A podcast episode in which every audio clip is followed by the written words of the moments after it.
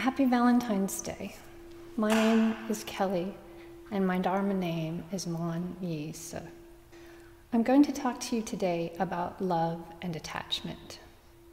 When our Western minds think of love, we envision affection, passion, a deep attachment for another person. We positively associate these two ideas of love and attachment. In Buddhist teachings, it is attachment that trips us up.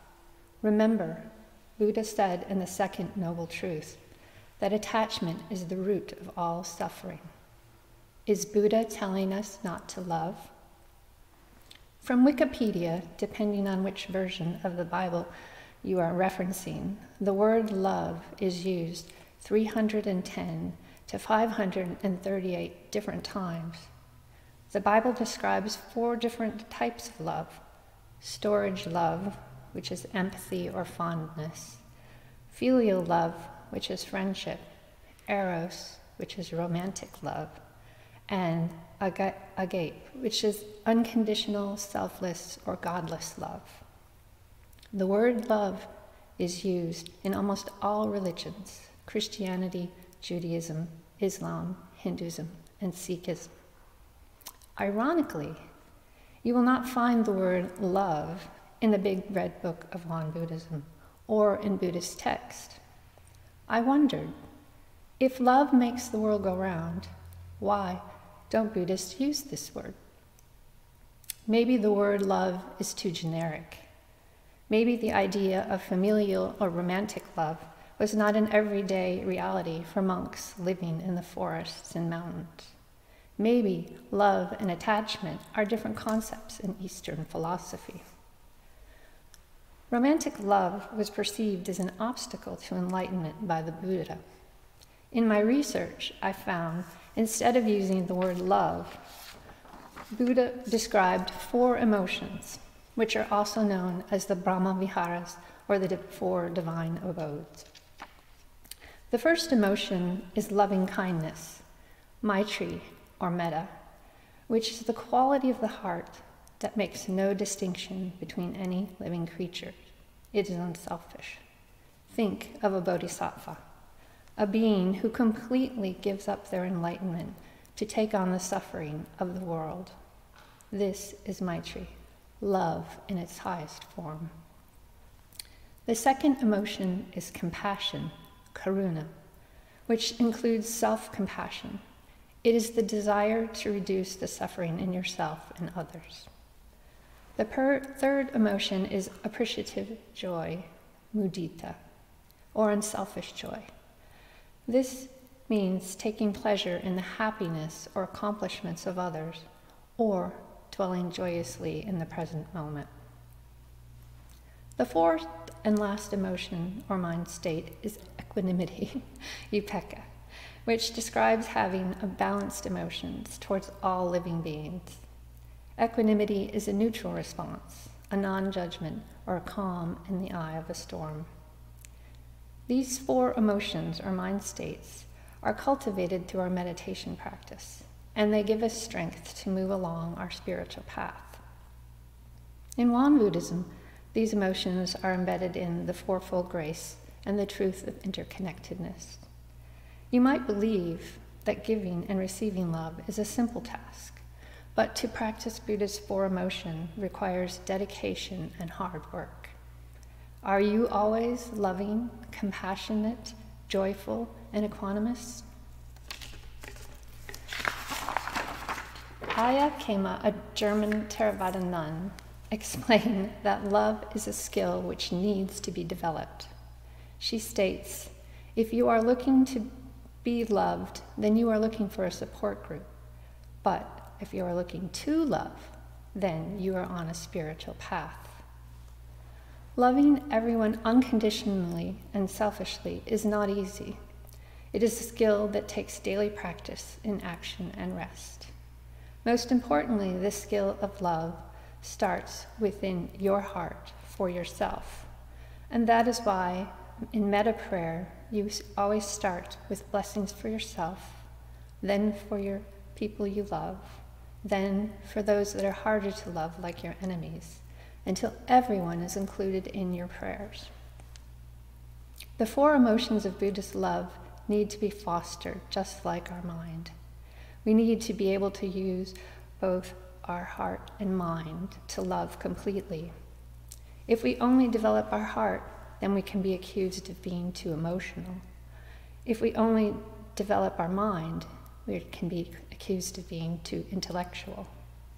Why is this balance required for love? Without a balance, we are pulled by our sensory conditions and our ego. We cannot love unconditionally until we balance our minds and emotions. When problems arise and our heads and hearts are unbalanced, emotions erupt, unkind words are spoken, and tears flow.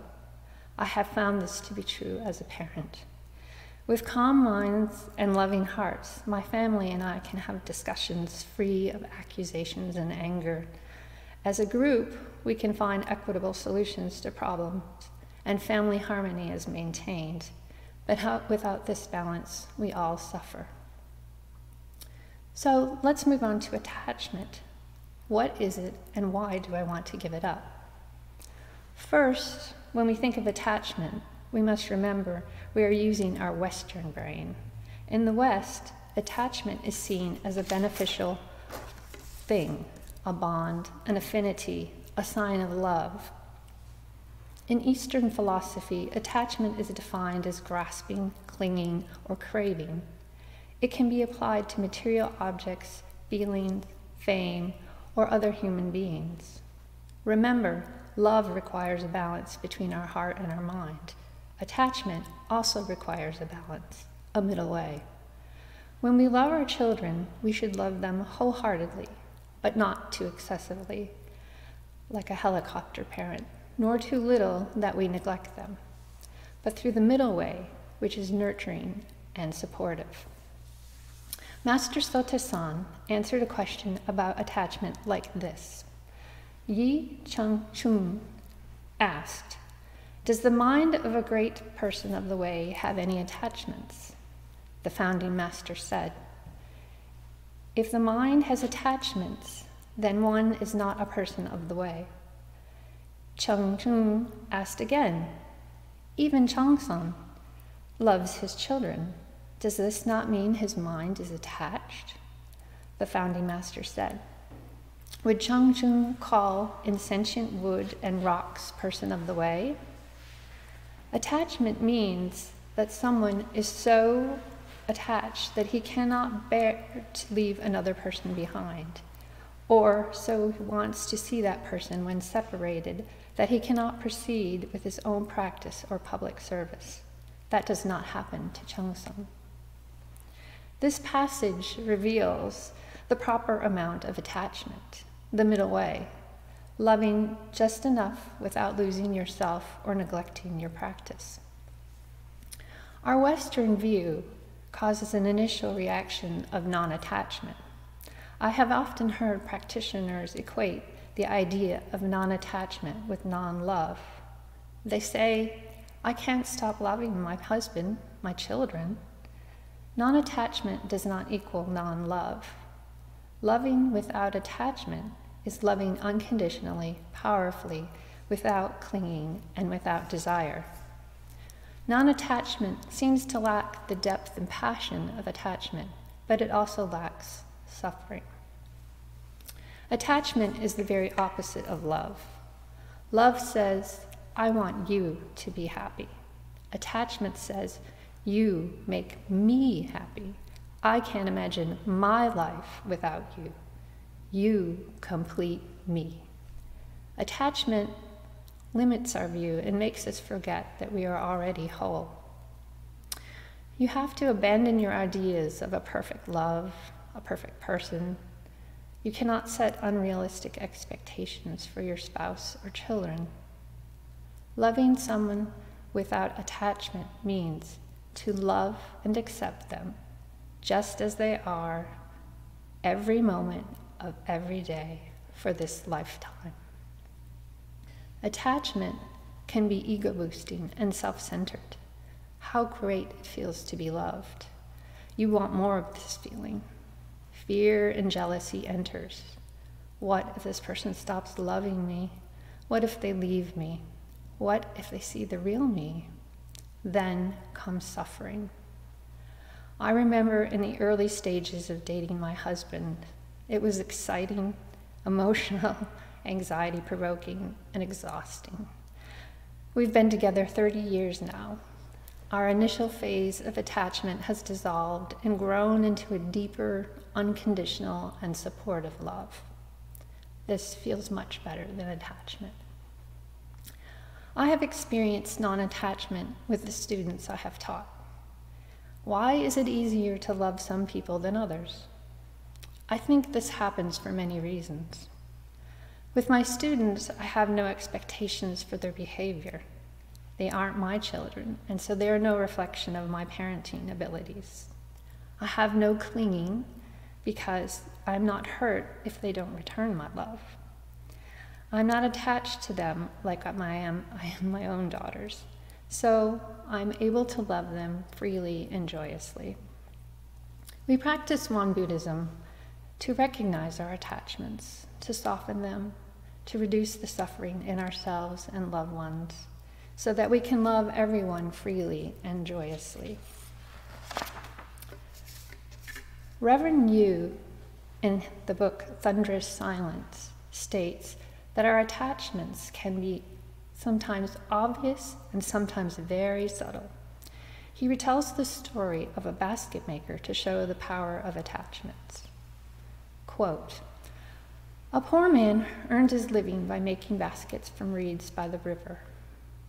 One day he received three gold coins because a rich man was impressed by his cheerful, optimistic mood. The poor man had never received such a large sum. He started to worry about where to hide the money and how to spend it. Being anxious and worried, he could no longer sleep or sing cheerfully. When he gave the money to a less fortunate friend of his, he could sleep soundly again. Dharma is just that simple. The more attachments we have, the more we suffer.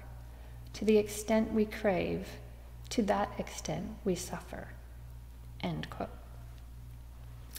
So I'll ask the question again Is Buddha telling us not to love? Or is he showing us a way to deepen our love? by letting go of attachments. This leads me to my last point putting the practice of attachment free love into our daily spiritual growth and developing our love skill. Please put your hands on your heart. Remember, love starts with you, your heart and your mind working together.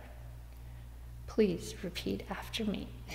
Love starts here. Don't go looking for it anywhere else. Here are my suggestions to start your love practice. Practice metta prayer daily with a sincere heart. Give others unconditional love, including yourself. Set no expectations. Give love and expect nothing in return. See the interconnectedness of all living beings and our connection with heaven and earth. We are one, we are whole. Express gratitude daily. Treat everyone as a Buddha, deserving of compassion and love. I realize these ideas seem simple, but truly practicing them is challenging. Remember, you've got this. Just start by letting go of attachments. 감사합니다.